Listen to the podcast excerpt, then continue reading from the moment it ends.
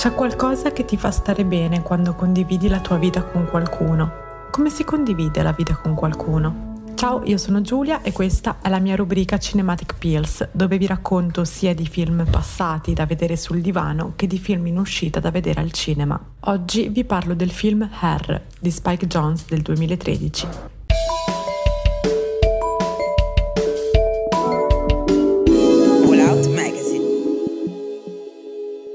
Theodore, di professione scrittore di lettere su commissione, è un uomo solo, lontano dalla moglie da cui sta divorziando, che cerca qualcuno per potersi innamorare di nuovo. Inizialmente cerca donne su ambigue piattaforme online, fino a quando non compra un nuovo sistema operativo con intelligenza artificiale. Siamo nel 2125, un futuro per noi ormai quasi prossimo. Theodore è un uomo solo, lontano dalla ormai quasi ex moglie, in cerca di una donna per innamorarsi di nuovo. Dopo alcune ricerche su piattaforme online inizia una convivenza tra l'illusione e il virtuale con il sistema operativo EA, dotato di intelligenza artificiale, autonomo e con propria personalità, tanto che sembrerà riuscire a provare e sviluppare emozioni. Theodore, durante l'installazione del software, decide di dargli una voce femminile e, una volta avviato, sarà il sistema stesso ad autonominarsi Samantha.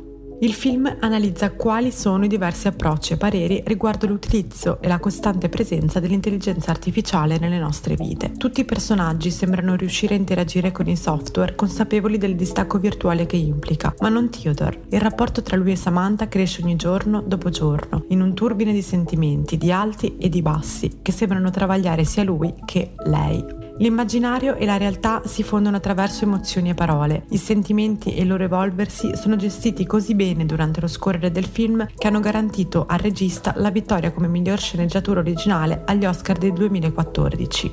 EA è un vero e proprio personaggio del film e noi stessi vacilliamo nel poter pensare ad esso non come realtà concreta e visibile.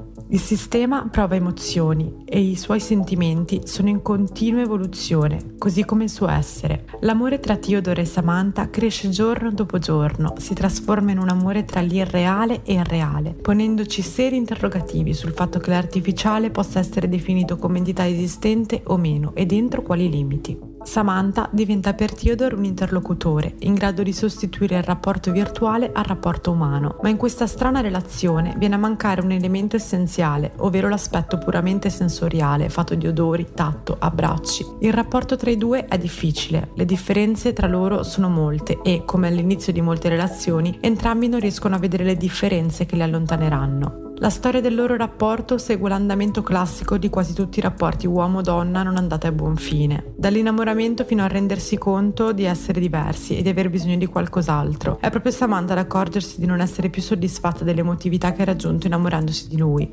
Ma cosa ci vuole raccontare il regista con la sua opera? Amore. Il regista riesce in modo finalmente innovativo a proporci l'analisi di un sentimento complesso come l'amore, attraverso l'utilizzo di un mondo e un sentimento posto tra l'irreale e il reale, attraverso il rapporto con un software. Jones parla della fragilità di una coppia, delle sue differenze, delle paure e della sessualità all'interno di un rapporto. Rapporto uomo-intelligenza artificiale. L'analisi del regista mette in scena il nostro tempo, il contemporaneo, un tempo in cui i rapporti umani si stanno ricalibrando a causa dell'utilizzo delle nuove tecnologie.